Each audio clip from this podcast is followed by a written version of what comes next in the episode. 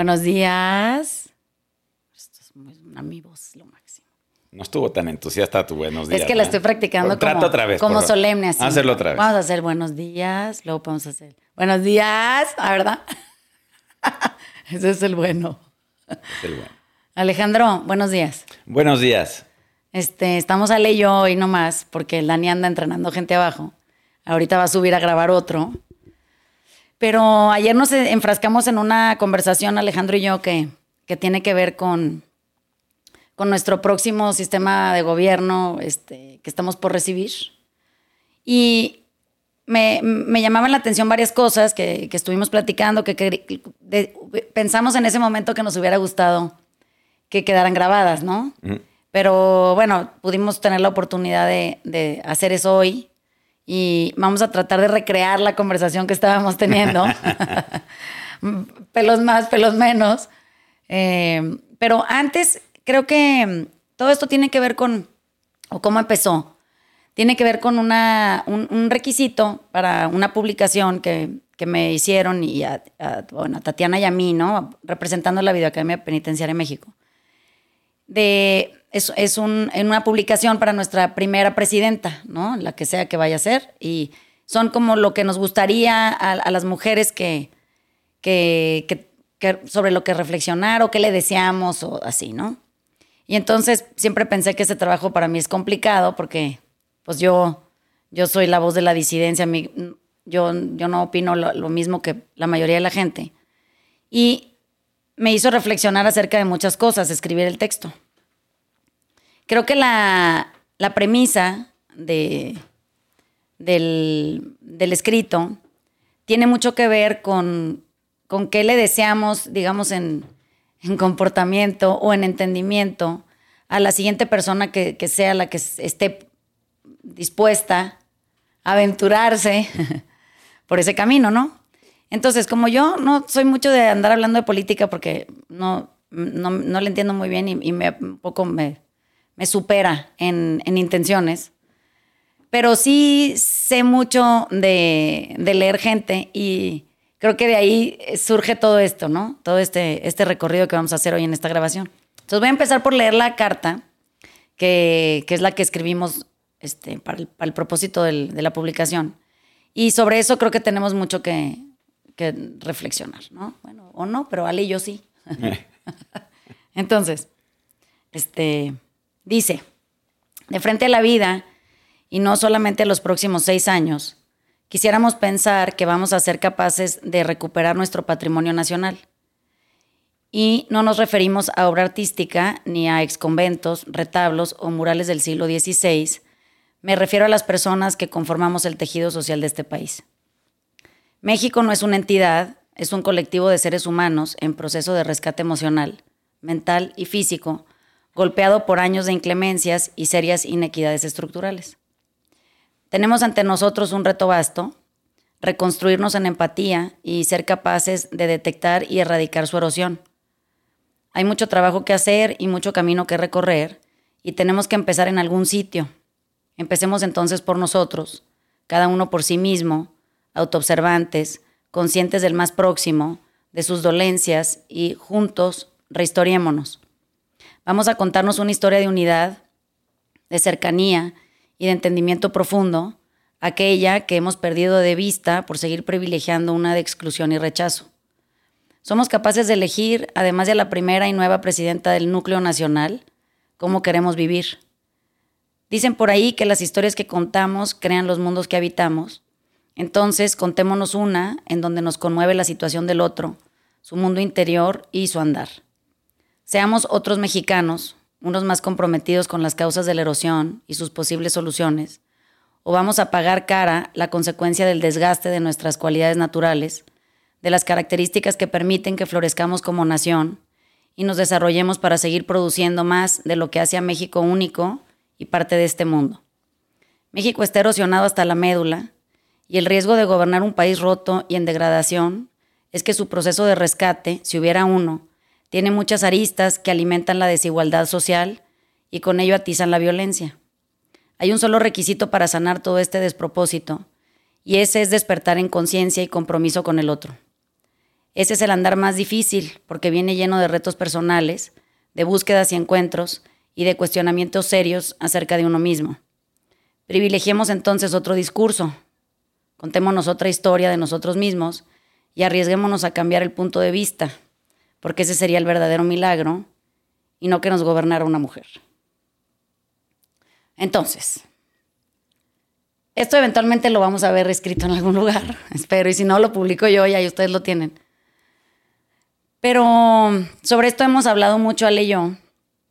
Eh, le hemos dado muchas vueltas a, a esta noción de cambio y transformación personal, porque yo no creo que haya un país que haya cambiado sin que hayan cambiado sus individuos. Entonces, esta masa morfa que, parecería ser este país eh, solo coincide cuando estamos todos buscando nuestra propia raíz de desgaste o nuestra propia rotura. Y a partir de ahí se construyen grandes cosas, ¿no?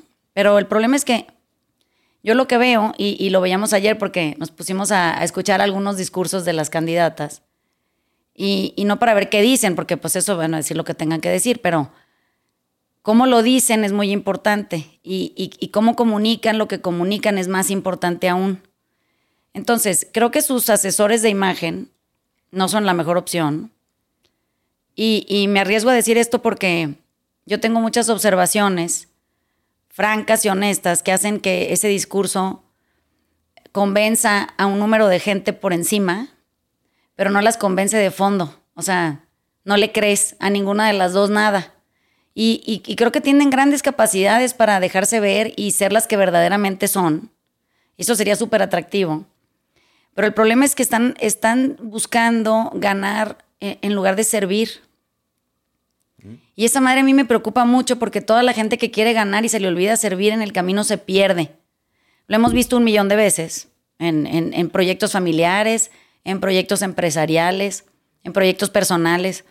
Bueno, en proyectos de nación ni se diga, ¿no? O sea, que casi toda la gente que aspira a la silla presidencial vende un discurso de que, de que ahora sí esa persona quiere servir, ¿no?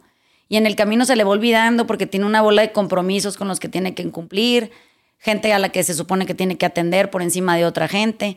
Y todo el mundo usa al pueblo, porque es una cosa que yo no, todavía no entiendo, como si el pueblo no fueran personas individuales, con, sus propias carencias y sus propias dolencias y sus propios intereses, ¿no?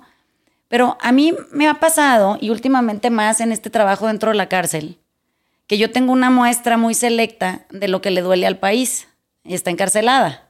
O sea, e-, ellas podrían decirnos qué les duele, cómo les duele y para qué les duele, y, cómo acabaron donde están hoy, en esta erosión máxima, ¿no? De, de, sus capacidades humanas, y hasta dónde son capaces de llegar las gentes heridas, ¿no?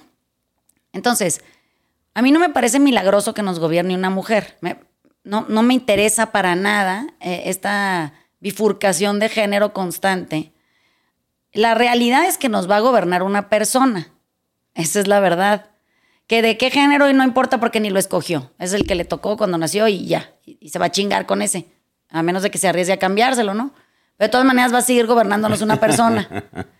Y entonces el punto de que nos gobierne una persona es que las personas que no hacemos un trabajo personal serio, comprometido, constante y arriesgado, acabamos siendo el discurso de alguien más.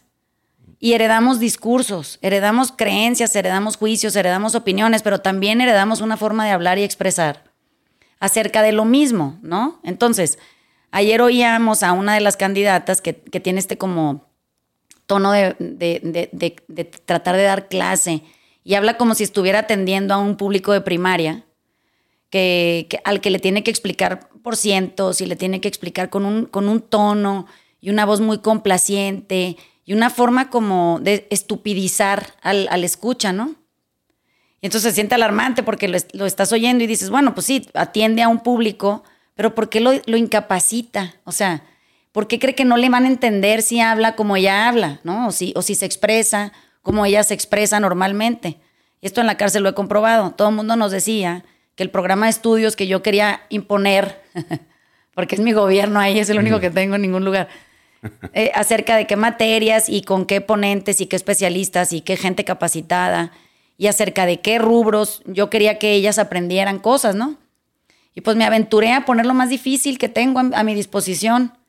Entonces, pues tengo clases de, finanzas y clases de empresariales y clases de, emprendimiento y tengo clases de, teoría legal y, de temas complicados. O sea, fui y busqué que, me apoyaran las gentes que, que son más expertas en esta materia y que dan clases en universidades y maestría y doctorado para que nos ayudaran a dar clase en la cárcel. Y lo único que les pedí es que perdieran el estigma que tienen acerca de quién los escucha y a quién están dándole la clase, ¿no? Y lo sorprendente de todo esto es que efectivamente nuestro, nuestro nivel es altísimo y, y son personas que están privadas de su libertad, aprendiendo cosas que se aprenden en maestrías y doctorados en universidades del país. Y yo estoy muy emocionada porque pienso, chingado, qué emoción que por no menospreciar su capacidad estemos teniendo una respuesta tan favorable, ¿no? Quiero pensar que, que, si las candidatas se atreven a venir a ver qué pasa dentro de los penales y qué pasa dentro de la videoacademia, van a entender a qué nos estamos refiriendo cuando decimos que dejen de estar prejuzgando la capacidad de los seres humanos, porque asumen que si no estudiaron no entienden. Entonces, por un lado tenemos esa como cosa de primaria que quién sabe cómo está sucediendo ahí, ¿no? Que hay que explicar hasta, o sea, términos de, porcentuales de, si dice que, nuestro avance, no sé, en, en, materia de exportaciones es del 36%, porque tiene que hacer una extensión de la explicación diciendo que hoy en nuestro país todo lo que producimos, que se manda a otros países, ¿por qué con ese tono y esa cadencia y esa forma de, de, hacer al otro sentir incapaz. O sea, le recuerda que no sabe. El tono, ni siquiera lo que le dice, el tono. Y luego, por otro lado, tenemos a otra eh, candidata que le habla a otro, otro segmento otro público. de la población, ¿no? Y, también le habla como si fuera una bola de gente que no entiende nada. Es más, da, una cátedra de por qué su, su, forma de relacionarse con gente de otro nivel y eh, a cómo se refiere a, figuras públicas que en un país súper católico, ¿no? Como que hay muchas cosas que yo las escuchaba y decía, eso le va a afectar a la larga en, su forma de, ¿por qué no expresa como expresa? ¿Por qué no se refiere honestamente a, las cosas en las que ellas creen? Con, la, con el compromiso y la congruencia de ser las que sí son, no, no las que tienen que ser. Y entonces por eso insisto con, mi, con, con, el texto este y, con mi reflexión, o sea, ¿qué nos pasa? Que, que, no solo estamos enfrentando los próximos seis años, ese no es el punto. Seis años pasan rapidísimo. Seis años se, se pierden en un abrir y cerrar de ojos y eventualmente vamos a estar en esta otra conversación de ahora los siguientes seis años y es, y es la misma cosa, ¿no? Pero el tejido social del país no va a mejorar si, no hay a la cabeza alguien sensible, empático, compasivo e interesado, pero verdaderamente interesado en crear una situación, de, una propuesta de cambio, pero del entendimiento del otro, de, de esta sensación de poder conectar, pero desde la empatía y la verdadera conciencia social con la otra persona, y no simplemente para, para encabezar ahora al nuevo partido, lo que sea, que ya, ya no sé ni en cuál vamos, pero es como esta mezcla de híbridos que se juntan y se desjuntan, dependiendo de qué conviene, para lograr llegar a, ostentar un, sitio verdaderamente dificultoso de operar, que es la presidencia de la República. No es un trabajo que todo el mundo quiera, me atrevo a decir. No, todo el mundo se imagina que va una cosa y acaba yo creo que agotado de haber eh, podido gobernar lo que sea que haya podido gobernar sin gobernarse. Ese es mi punto. O sea, el que gobierna está bien, que, crea que puede, pero no se gobiernan. Pero no se gobiernan ni, ni en cómo se refieren hacia la otra persona contra la que están contendiendo. No, o sea, hay muchas cosas de estructura que son verdaderamente lo que tiene jodido este país y es tener la mirada siempre puesta en el otro, no en uno mismo y no saben construir sobre la base que, es óptima de lo que se ofrece del otro lado, ¿no? Es como esta conversación sobre la que se puede ir construyendo en la opinión del otro, ¿no? Sí. Entonces, el reto vasto es ese, es reconstruirnos, nosotros, las personas, uno a uno, cada quien a sí mismo. Porque en donde ven a México como si fuera una persona que sube la escalera, toca la puerta y entra, me parece que están minimizando eh, la posibilidad de comunicarse con, no sé si somos 130 millones hoy en este país. Pues, ¿cómo le van a hacer para llegarle a todos? Pues con honestidad, pero no de la, la cosa esa de la verdad que dice ahí que sobre eso también tengo algo que decir, pero bueno, ahorita que acabes tú de, decirme tú qué piensas. Te, escuchaba y un poco donde, donde yo acabo es en dos cosas muy básicas. Uno, manejar un país es dificilísimo. Sí, estoy de acuerdo. Porque aparte, hacemos lo que, lo que tú estás describiendo, que es quitas al individuo y, y como que creas este colectivo. Y lo que y lo que creo que pasa en ese, en ese cambio es algo que, no sé, ¿te, acuerdas la película de Men in Black? Sí. Que pues lo, más rescatable de esa película para mí es el, uno de los personajes le dice al otro que una persona es inteligente, una persona ve lo que está pasando, toma decisiones, busca este, actuar en su mejor interés si quieres, este, es empático. Pero gente es pendeja, gente, gente va como rebaño, este, y entonces bajas, bajas como que la inteligencia del, grupo a su más bajo común denominador. Y me parece que esto es lo que pasa en, estas situaciones de, campaña, de nosotros contra ellos. Y, otra vez, quitas la, sutileza en la conversación y lo haces de, tres o cuatro cosas que, de, lo que se trata todo. Y si te fijas, las discusiones de, estas dos señoras, este, como que así se suenan, ¿no? Este, todo lo que yo hago está bien, todo lo que tú haces está mal. todo, todo se trata de la diferencia, no de la similitud, no, no donde sí coincidimos.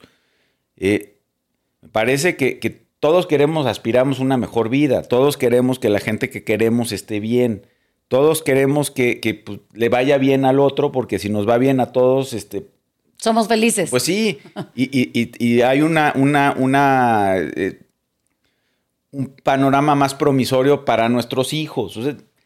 no sé, alguien que no quisiera eso, ¿no? Sí, alguien que, diga, yo quiero que yo quiero que se los lleve a la chingada a todos.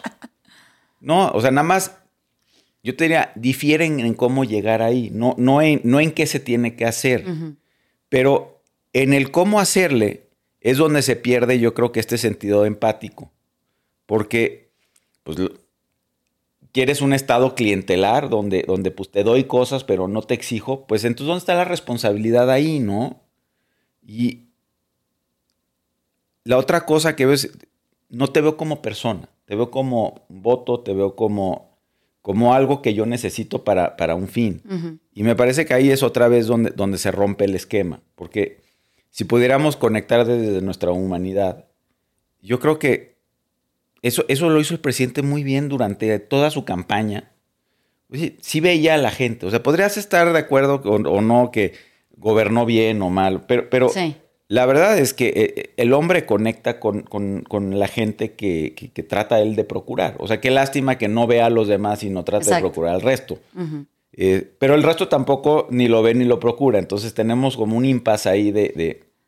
Ese es mi punto. O sea, mi punto es que al final es fácil ver al que te interesa y, es fácil anular, invisibilizar o, descartar a, lo que en el momento crees que no te interesa. ¿no? te puede reinteresar.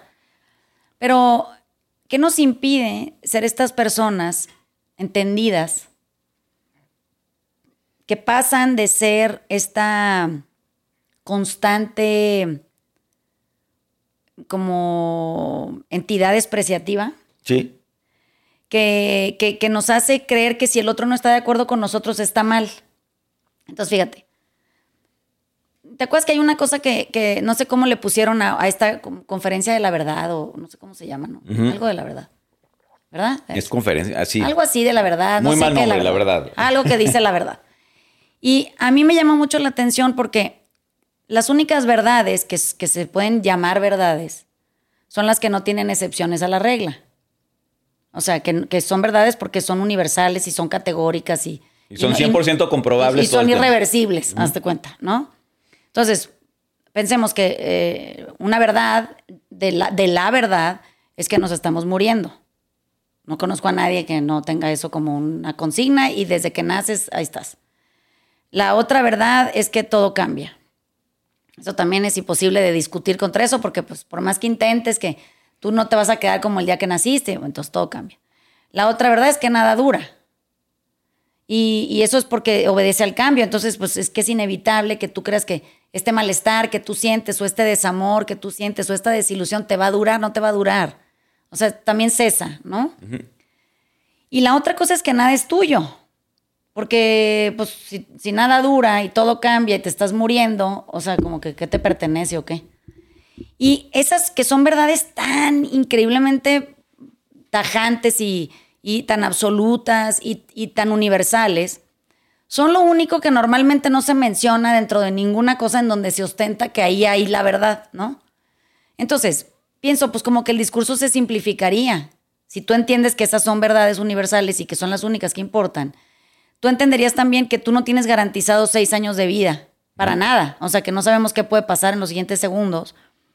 Entonces, como que esta idea de que, de, que, de, la trascendencia y, de la, de la sensación de perseverancia en el futuro y de los proyectos magnos a consolidar y de todo, van perdiendo densidad o, importancia cuando te enteras que te estás muriendo tú y toda la gente a tu alrededor. Mientras estamos grabando este podcast, tú y yo pues nos estamos muriendo.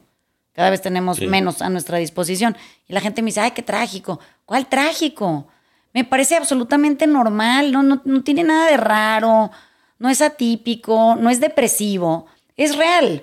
Y el problema es que, imagínate nada más que de repente tenemos a alguien que ostente un poder y esa persona que ostenta cualquier tipo de poder, ya sea el papá de la casa, la mamá de la casa, el, hermano mayor, el, jefe, se le olvide que se está muriendo. Va a cometer 8 millones de errores. Se le olvide que nada dura. Va otra vez a cometer, que se le olvide que nada es suyo. Y también va a cometer un montón de errores porque no tienen puestas encima estas, estas manifestaciones de verdad, de la verdad, que, que nadie puede discutir con ellas y se ponen a pensar en que la verdad es su punto de vista. La verdad no es su punto de vista, esa es una versión de su opinión, que aparte es cambiante porque nada dura y todo cambia.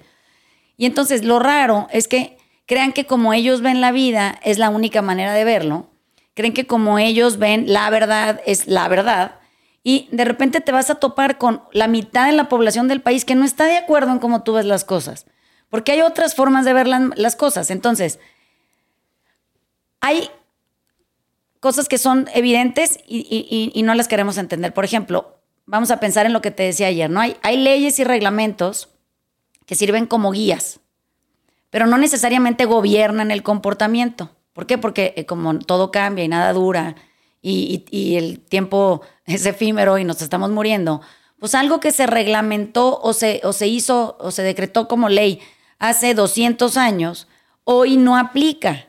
No, y, de hecho requiere de una interpretación siempre. Pero entonces es una guía, ese es mi punto, ¿no? No gobierna, no puede gobernar algo tan, tan increíblemente insólito como que hay estados en Estados Unidos en donde tú no puedes usar camisas sin mangas en parques. ¿Cuándo se decretó esa ley? Esto es una cosa rarísima. Bueno, pues ahí sigue como una ley. Y entonces multan a la gente o la encarcelan si tú andas enseñando un sobaco con, con pelos en medio de un parque a, 40 grados en, en la sombra, ¿no? Entonces vamos a pensar que es absurdo. Bueno, en algún momento eso sonó lógico. Lo que no entiendo es cómo nosotros, así como ejemplos de esos medio pendejos, tenemos a nuestra disposición capacidad para entender que eso ya no aplica, pero no tenemos capacidad para entender qué es lo que hizo que eso siguiera siendo vigente sin ninguna rehistoriación de las cosas. O sea, nadie se está contando otra historia acerca de esto. Y pienso que las candidatas tienen que entender que su discurso suena a que siguen siendo gobernadas por una, retórica que no se, no se ha rehistoriado. Ya no somos el país que fuimos, la gente que fuimos. La juventud es otra totalmente diferente. Hay un despertar emocional muy, muy profundo en la mayoría de la población. Gracias a Dios, hoy tenemos a nuestra disposición material, de transformación en el celular. Eso quiere decir, hay constantes recordatorios de, de cómo ser mejor persona, de dónde pudiéramos encontrar quietud, de qué significa estar estresado, de cómo podemos hacer para encontrar espacios o oasis de reflexión en el día, de, de qué es disciplina, de, o sea, eso no lo teníamos cuando éramos niños, por lo menos yo no. Hoy yo veo a mis hijos y digo, no, pues es que esto es otro mundo, no otro país, otro mundo. Qué fantástico que tengan a su disposición cosas tan increíbles que los ayuden a ellos a reflexionar acerca de sus propias cosas, ¿no? Entonces tenemos a un, un electorado mucho más despierto, mucho más sensible, mucho más empático y al que nadie está atendiendo. ¿Por qué? Porque no están atendiendo personas. Si, si quisieran voltear a ver a la persona, ya se hubieran enterado cuáles son sus dolencias y qué les aqueja. Y no necesariamente es el hambre como todo el mundo piensa, ¿eh?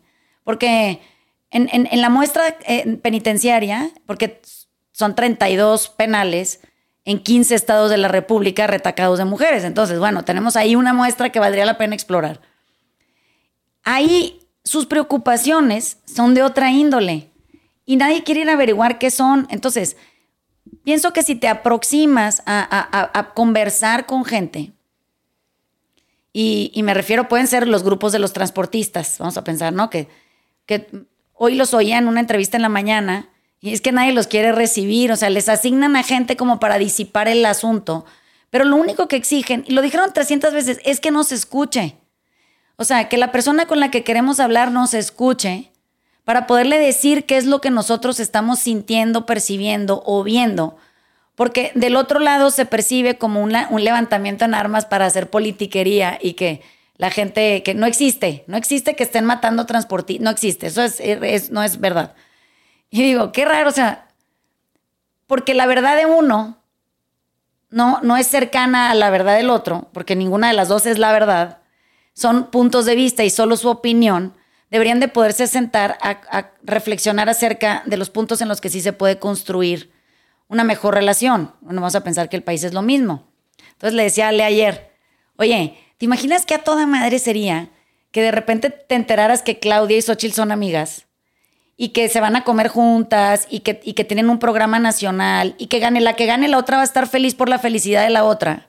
y que van a querer trabajar por, por, promover o, por proponer una nueva, un nuevo y mejor modelo de nación. Pero pues a nadie se le ocurre que eso es una posibilidad porque en teoría son enemigas. Digo, ¿qué? O sea, ¿en qué pinche planeta vivimos y, en qué época? Que si tú no estás conmigo, estás en contra mía. Ya no existe, eso se erradicó. O sea, la comprensión social de la gente joven ya no está fundamentada en esa premisa. Entonces, ya no sirve ni como guía eso. No, ya no existe. Y creo que el, problema está en que ninguna lo propone.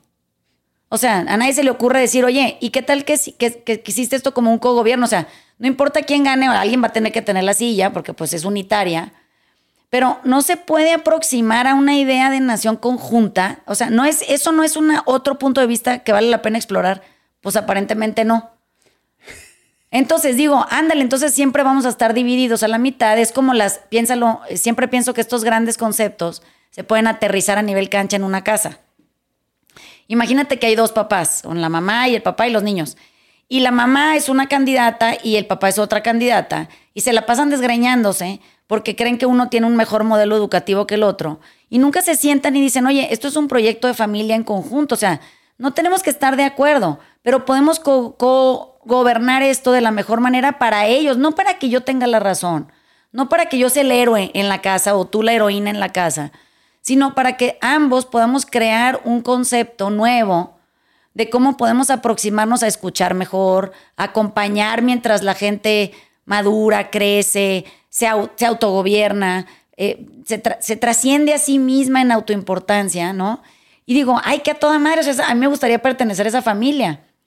Pero aquí no, aquí seguimos como si estuviéramos en 1940 y, estuviéramos, están como en Estados Unidos es lo mismo, ¿no? O perteneces a un bando, los conservadores y los liberales, o los demócratas y los republicanos, ya me da igual cuál, en qué versión creen que van, pero al final se remite a que siguen siendo personas jodidas, creyendo que su jodidez en, en, en el momento en el que ostentan un cargo público ya no está, se les curó Digo, no, pues es que sigues teniendo los mismos problemas personales. O sea, no se movieron del lugar, ahí están presentes latiendo, ¿no? Entonces, ¿qué tiene de emocionante que nuestra siguiente presidenta sea mujer? ¿Qué tiene de emocionante si no es persona? Y cuando digo persona me refiero a todo lo que pudiera ostentar alguien que, que, pretende ser un ejemplo a seguir para el resto de la población. O sea, qué, qué pinche responsabilidad tan grande ser un modelo de copia, ¿no? O sea, no lo quieres hacer mejor para que te copien bien, porque es que si lo estás haciendo de la chingada también te van a copiar. Y creo que yo no he oído nada de eso. Digo, del neoliberalismo, olvídense. Ya el término desgastado, ya nadie sabe ni qué significa, ni a qué se refiere, ni de qué están hablando. del PIB, no, también una cosa increíble de cuántas teles producimos y exportamos. Está bien, eh, no estamos peleando con que esos sean conceptos que se tengan que discutir. Pero al electorado le importa más que la figura que vaya a tomar decisiones sea una figura sólida, que se consolida en congruencia, que es una persona empática, que escucha, que no quiere tener la razón, no quiere, no existe la razón, que, es amplio en percepción y que a todo le dice igual y sí, igual y sí, igual y sí eso funciona, vamos a explorarlo. Pero no, hay como una agenda castrante que, que opera dentro de la zona límite de lo que, de la contención partidista o, o del acotamiento de la, de, lo que se establece como nosotros somos estos y pensamos esto, y porque nosotros somos esto, la otredad, o sea, los otros, si no caben con nosotros, entonces no son nadie, y no serán atendidos, y no serán escuchados. Entonces, pues pienso que eso ni en pareja funciona. Pero velo, así, o sea, así estamos ahorita prácticamente en el mundo. Eh, tenemos un mundo binario donde eres, o eres rojo o eres azul. Y entonces todo lo que tiene que ver con los azules, si tú eres rojo, es malo y no tiene ningún valor, no, no hay ahí ninguna propuesta que, sea buena para los rojos. Sí. Y viceversa. Y dices, de repente me, dice ayer, eh, esta imagen de, imagínate que las dos candidatas pudieran construir una sobre, la, sobre las políticas de la otra. Eso si lo llevas a la casa, tienes toda la razón se, ve muy bien, se ve como una, una familia, digamos, un poco bastante funcional. Cuando una familia en el otro caso es el uno desacredita al otro, este, los dos quieren que los niños estén bien, ¿no? Pero en el camino, pero en el camino uno trae a un niño y el otro trae al otro niño. ¿Y qué crees que pasa entre los niños? Pues exactamente la copia de los papás. Entonces, tienes razón. Me, me, estaba tratando de acordar y creo que así era antes en, muchos países donde el presidente que ganaba, este, eh, más bien el candidato que, perdía, si quieres, la elección, se volvía el vicepresidente. Y de alguna manera me, parece que... Es que la idea es, grata, hasta tu cabeza funciona. Porque generalmente, pues acabas en no muy lejos de un 50-50. O sea, los candidatos en general ganan por menos de 10 puntos. Entonces, si tienes una, una parte de la población muy grande que básicamente no estás atendiendo. Sí, estoy de y, y, despreciaste en el camino. O sea, me estoy, me estoy acordando de la elección de Hillary Clinton cuando decía que los, los, este, los que soportaban a, este, a, Trump eran despreciables. Oye, pero son 70 millones de cabrones. No, y son personas que no son despreciables, no las conoce. Sí, entonces yo creo que otra vez, hasta que no nos podamos ver como gente, Oye, a ti te duele probablemente lo mismo que me duele a mí aparte. O sea, no, no. Pero eso, eso ya, está comprobado. O sea, no, no hay tanto, no, no hay tanta divergencia ahí. Entonces, ¿por qué no lo hacemos más sencillo? ¿Por qué no? Porque imagínate que eso demerita tu, tu potencial o tu compromiso o tu, o tu lealtad, que ya una vez grabamos un podcast de eso, ¿no? Todo lo que la lealtad toca lo destruye. Porque no te deja entonces abrirte a la posibilidad de cambiar la mirada o de o de moverte de punto de vista o, de, operar dentro de otra premisa. Fíjate qué curioso. Eh, hay, una definición de riesgo que es muy interesante, que, dice que una persona que se arriesga a los ojos de la otra, no es que en realidad se esté arriesgando, es que si piensa de una manera y para e, la persona que piensa de esa forma, eso es normal, no es un riesgo, es una conducta típica. Pero el otro que tiene otro mindset o tiene otra forma de pensar, cree que eso es un riesgo.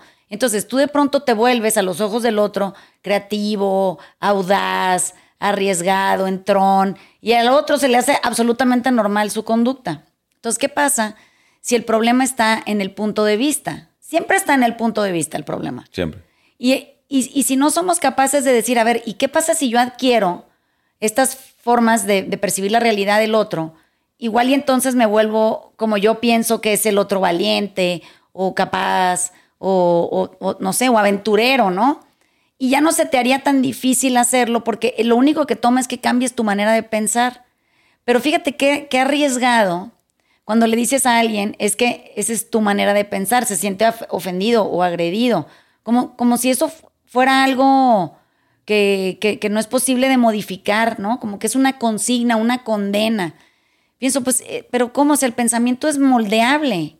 Tú lo puedes cambiar todas las veces que tú quieras y naturalmente así sucede porque la verdad es que como todo cambia y nada dura y nada es tuyo, pues ni el pensamiento tampoco, ¿no?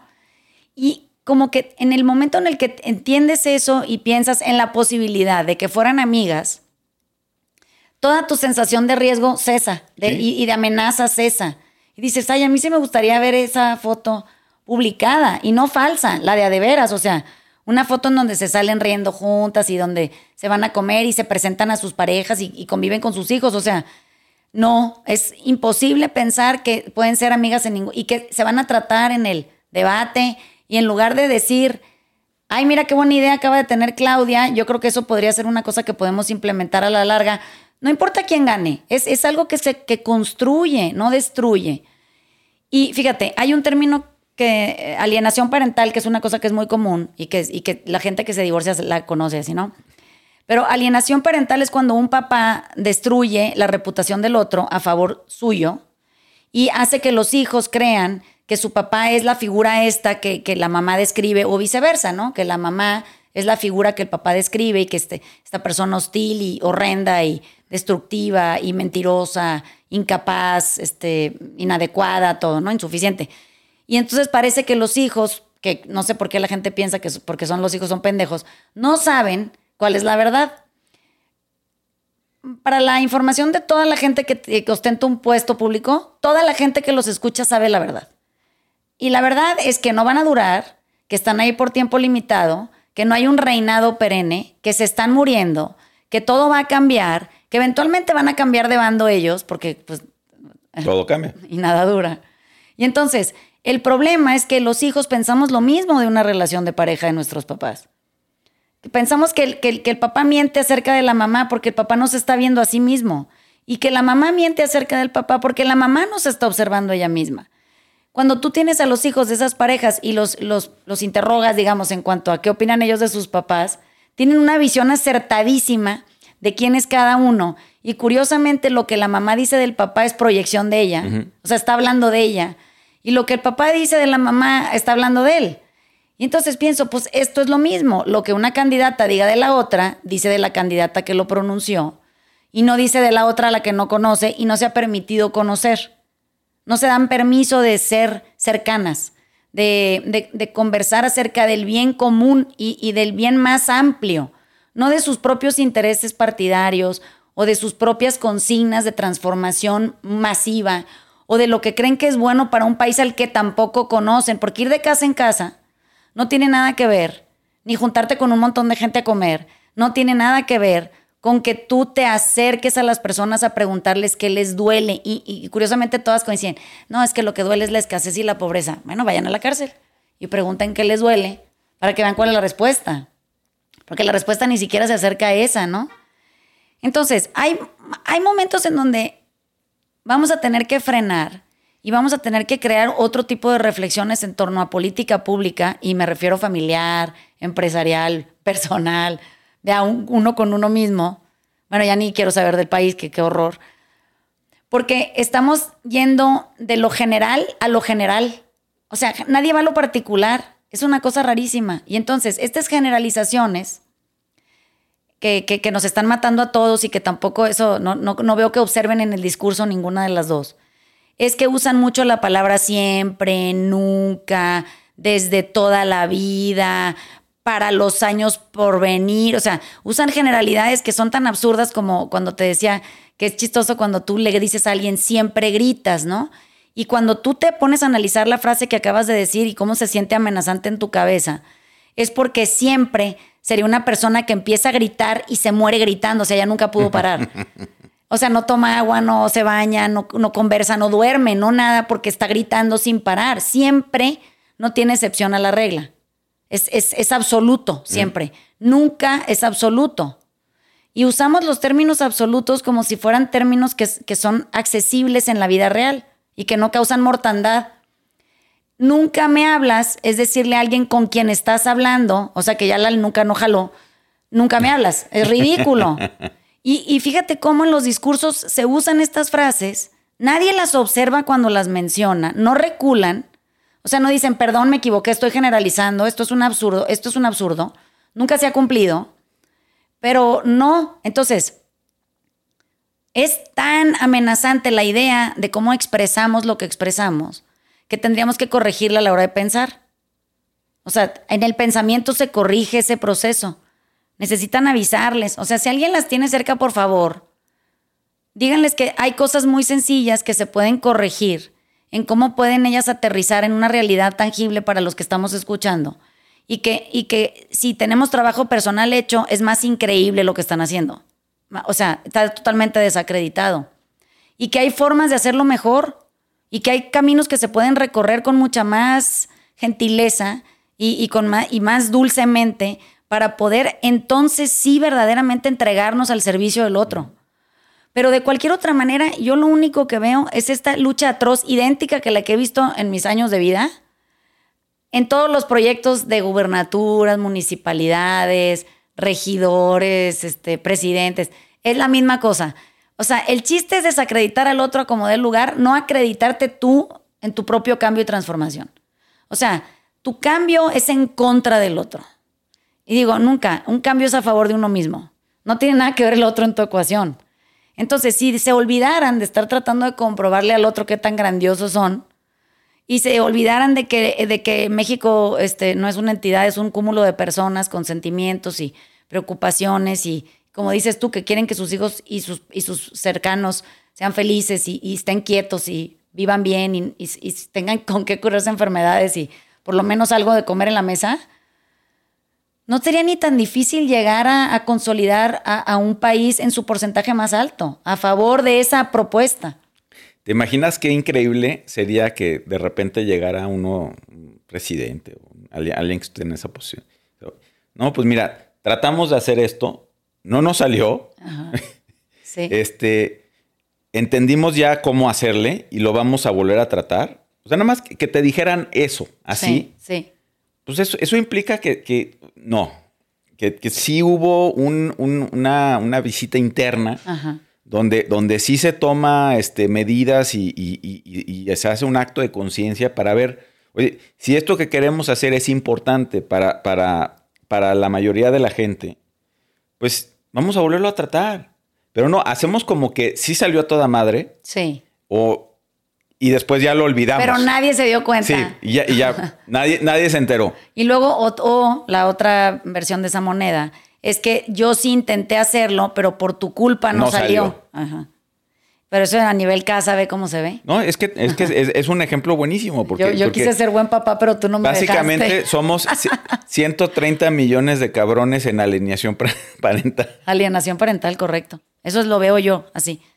O sea, así se ve. Y se ve, y se ve en todos los estratos de, de los niveles de gobierno en donde la gente está ahí para otra cosa, enteramente distinta que para servir, aunque digan que están para servir, es absolutamente falso. Ahora, dices una, mencionaste algo este, hace rato que es el tema de la lealtad. Y ahí es donde, donde pinta pues, más, más marcadamente, ¿no? Sí.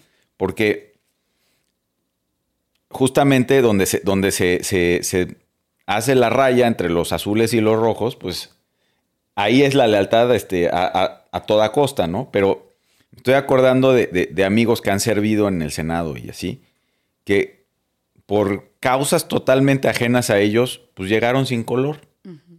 y, se cambian de bando todo el tiempo, este, tratando de sacar proyectos que son importantes para, para, ellos. Sí. Pues, me, parece que así deberíamos de transitar todos por la vida, ¿no? Pues mira, y ni siquiera tomar bando, sino poder construir sobre la buena idea del otro siempre. Sí. O sea, no es, no, es que, no es que unos tengan malas ideas y otros tengan buenas ideas. Todo el mundo tiene ideas. Sí. Eso es una cosa que no se puede evitar. Pero bueno, dentro de un consenso organizado de querer atender de la mejor manera al mayor público, pues deberíamos de, bajarle de huevos a esto de querer tener la razón para poder nosotros empezar a servir al otro desde donde el otro necesita ser servido, no donde yo quiero imponer mi forma de servir.